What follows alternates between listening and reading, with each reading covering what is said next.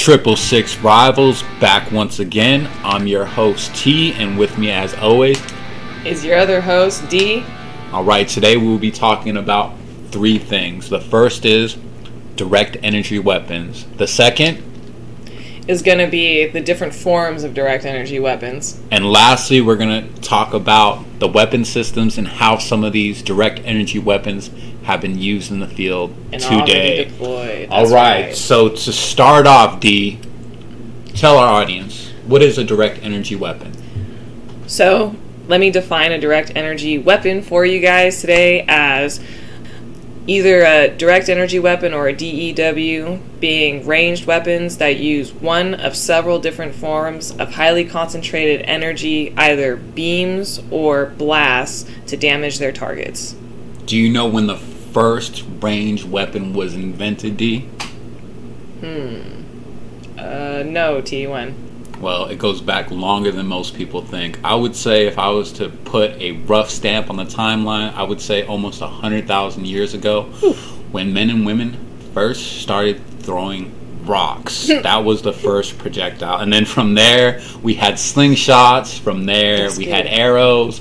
And from there, we had bullets. Now we have missiles. And apparently, we have sound waves, lasers, and particle beams, which D is going to tell us about shortly. But first, I want to ask another question to D. Do you yes, know when D. the first time light was used as an actual weapon? That I know it actually that goes back far to the uh, ancient Greeks, I believe. I don't remember the close, exact date. Close. It actually has its foundations in Sicily Ooh. around 212 BC when the Romans invented. Now, at this time, there was a brilliant man by the name of Archimedes, who was a mathematician that lived in the city, and he devised a first ever death ray. He did Ooh. this using large mirrors. Now, this experiment has been replicated with some failures and some success. But either way, it's interesting to note that he was literally able to use mirrors as weapons to burn ships almost 2,000 years ago. Like they were little ants with a magnifying glass. Exactly, D. So the first weapon system we'll be covering today is the particle beam accelerator. So, D, tell us what the particle beam accelerator is. Okay, once again, in the simplest terms possible, I'm just Simple, gonna please. just gonna cover what's gonna be in the production and rollout phase of 2022 and 2023. Sounds good. All right. So first, I want to cover examples of what this is, and then I'll cover the logistical part of it. We literally have photon and ion cannons that we are getting ready to equip our aircraft with in 2023, part of the AFRL program, and we're getting ready to equip Navy ships with so in cool. 2022. Make it standard issue. Now, what are they concerned? Do you know what they're concerned about these Navy ships? Yes. What? So the Navy ships are concerned with two things. What? They're concerned with fleets of very fast, low manned vehicles. In other words, they're small UAVs. yep, and they're also concerned drones. with swarms of drones. I can see why which right now there's no effective way to take out the UAVs or the small boats that come at your fleet without damaging your your own friendly. So like we don't have a way of concentrating regular projectiles at these people without oh, harming not. our definitely allies. Not. You don't want you definitely don't want to shoot a two hundred thousand dollar missile at a a weapon that literally costs a boat loaded with explosive. Well, if you're gonna, if the chance that you're gonna hit an ally vessel is too high because you can't concentrate the projectile, then that's what the that's what effectively the direct energy weapons are supposed to do. Is they're supposed to be so precise and so concentrated of energy that with the with the stream or with the pulse of energy, it takes the target out without affecting the immediate surroundings. The next weapon we'll be covering is a laser weapon, D. Now, you know I'm not too good with definitions, so before I get into mm-hmm. some of the costs, the pluses, as well as the minuses of laser weapons, tell us what a laser is. A laser is basically just a concentrated form of light. And they can be they're different forms of lasers, right? I know there's oh, yeah. gas lasers, chemical lasers, mm-hmm. and usually when we talk about weapons and lasers, we're talking about solid state lasers. Now, some of the, the benefits of these lasers are, like I said earlier, I mean, to shoot a laser, they've got the cost down somewhere around a dollar to two dollars compared to hundreds of thousands of dollars to shoot a missile. Like you said, there's minimal collateral damage. You can hi- these are extremely accurate. They travel at the speed of light. Now I know the laser's main weakness is this thing called thermal blooming. Do you know much about it, D? Not really.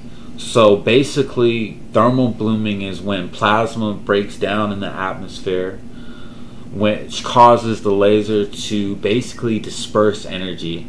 And whenever there's rain, fog, dust, smoke, or anything like that, it kind of accelerates this process. Okay, so this is one of the problems. Uh, diffusion of energy is a big problem then. Oh, absolutely. And then at this moment, lasers are still pretty much in the research and development phase. I mean, there are ways to overcome lasers that would be extremely easy, like smoke grenades. And Mirrors. I know the Chinese have developed specialized coating on their weapons to kind of deflect U.S. lasers. So, as for the future of lasers, I think it's going to be more geared towards things like you said, like small drones, small boats, things like that. Well, the interesting thing about lasers is with basically particle beam technology, you with ionization and neutralization of subatomic particles, that's how you overcome this, right? Is you overcome it you overcome it with the most sophisticated form of laser, which would be plasma. Exactly. Tell me what a plasma weapon is, dude. Oh, plasma's so cool. Tell okay. me about it. So we're the we have things called plasma shields, and what a plasma shield is is it's basically a high-powered shield of little subatomic explosions, and those explosions cause a net of energy that will deflect any high-powered projectile that's coming at you. That's uh, it's got to be a non-kinetic projectile. Oh, that really? shield should absorb the energy and keep powering itself uh, through the oncoming projectiles. Oh wow! So as projectiles, as basically bullets or whatever is getting shot at this shield, is going to re-energize itself. That's crazy. And the last weapon we're going to talk about is a sonic weapon. Basically, what a sonic weapon is is they use this a lot of time during protests and crowd controls. This works on your your auditory system, and basically they have certain frequencies that they know how to manipulate. And when they do so, it makes it so painful that Oh, basically people scatter. And this type of technology is already in use. It's been used by LAPD. It's been used by governments all across the world. Now the Chinese say that they have absolutely perfected this technology. They have developed handheld versions of this, and they've been deploying this now in Hong Kong because I don't know if you know, there's been a pro-democracy movement in Hong Kong since 2019, and basically the Chinese government has retaliated with a national security High-powered law weapons. and I think they just recently uh, made their first high pro- high profile arrest. But either way, the future of energy weapons. Now, the last thing we're going to show for you guys tonight, we're going to showcase some of these weapons for you. First waves, weapon is going to be the Athena weapon system, which stands for the Advanced Test High Energy Asset System.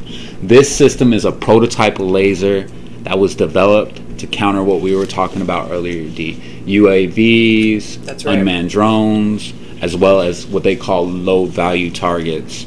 Now, this weapon system was first successfully tested in 2019 by the Air Force in Oklahoma, where they successfully shot down multiple drones. But, D, do you know why governments all over the world are so concerned about direct energy weapons and the future of warfare? No T, why? Well, there was an incident in Syria in 2018. It was actually the first ever drone swarm attack where Oh, wow. Syrian rebels assembled an armada of drones. Unfortunately for them, the Russians were able to beat them back, but this put the world's governments on notice that the age of drone swarm warfare had arrived. Because, for instance, D, you can only imagine a small drone costs not a lot, right? Yeah, no. And if you were to fix that with some type of projectile, some type of bomb, and you were to fly it right into an F 16, we are talking about Severe. billions of dollars of damage. Definitely. And then there have been reports that the Chinese are even developing ultrasonic drones. Ultrasonic drones? So that's why governments across the world have gone all in on laser technology to kind of counter these threats. Now, the next weapon system that we're going to be talking about is the. It's going to be the BEAR system, and that stands for the Beam Experiments Aboard Rocket Project. Oh, well, tell me about that. This was effectively the first time that any government had launched a neutral particle beam successfully. It was a it was Now, have other governments tried to do it before? yes. So other governments are telling our government this is impossible, it can't be done. Oh, wow. Okay, now Tesla was the first person who theorized that a death ray was possible, and a death ray is a I particle. heard about a weapon that he did create, but I don't know Yes, its name. he said it was called the death. it's called the death ray. Death Ray. All right. So in 1989, part of our U.S. Strategic Defense Initiative. Star Wars with that- Reagan, right? That's right. It was the it scared the Soviet Union, put them on high alert. Absolutely. So that's what this was a part of. That's when we had successfully launched the neutral particle beam accelerator into space aboard a rocket. Sounds good. And how are they planning to use this weapon in the future? Are they using it against drones? Is it going to be used No. for crowd control? This is an this is a anti-missile defense system. So this is effectively developed in order to shoot down missiles while they're in their launch now, phases. does it destroy the structure of the missile? Does it fry its circuit boards? How does it actually destroy the missile? So what it does is it actually fires the particle beam. The neutral particle beam is fired directly into the. There's a, a period, an intermittent period. So when rockets first take off, and this is nuclear warheads, ballistic missiles, all of them. When they first take off in that phase, it takes quite a few minutes for them to get off the ground because of the propellants that we use. This is aimed to target their propellants and their engines while they're in liftoff phase, effectively disarming them and making them Basically, completely just fall out of the sky, right? Right. Wow, wow, wow. So the last thing we're going to talk about is how some of these weapons have been used lately. We're going to tell you about the attack in Syria as well as the Havana incident to kind of give you a clearer picture of where the future of direct energy weapons Are and going. warfare is going. One of the last things we'll be talking about tonight is an incident that happened in 2016. D is going to give us a quick breakdown of what happened. So, D, tell us what happened in Havana. So there was a U.S. embassy in Havana in 2016 where we had United States and Canadian diplomats reporting hearing loud electrical grinding and booming sounds before fe- before experiencing loss of consciousness, fatigue, uh, nausea. Uh, upon performing an investigation and brain scans on these diplomats, we actually found out that some of them had experienced minor and medium brain trauma, which our government has come to the conclusion that it was caused by a microwave weapon. Oh wow, really, D? So tell Yes. us, for everybody that doesn't know, what is a microwave weapon? A microwave weapon is basically waves of electromagnetic radiation which are used to disable, debilitate, or destroy the intended target. And we can tune the frequency on these weapons to adjust the level of lethality from disrupting the target to total annihilation of it. And these incidents are spreading across the world. I know of one incident that happened in Austria. I know another that happened in China. Now, D, do you know what makes these weapons so scary? No, T, why don't you tell us what makes them so scary? You can't see them. You you can hear them, but you can't see them. So governments around the world are worried not only about their citizens but also their armed forces. If you had a large enough sonic weapon and you were to direct it at a large population, you could do a lot of damage. Now I know that these technologies are getting smaller and smarter. I know about the Medusa system that's currently in development. Do you want to know about that?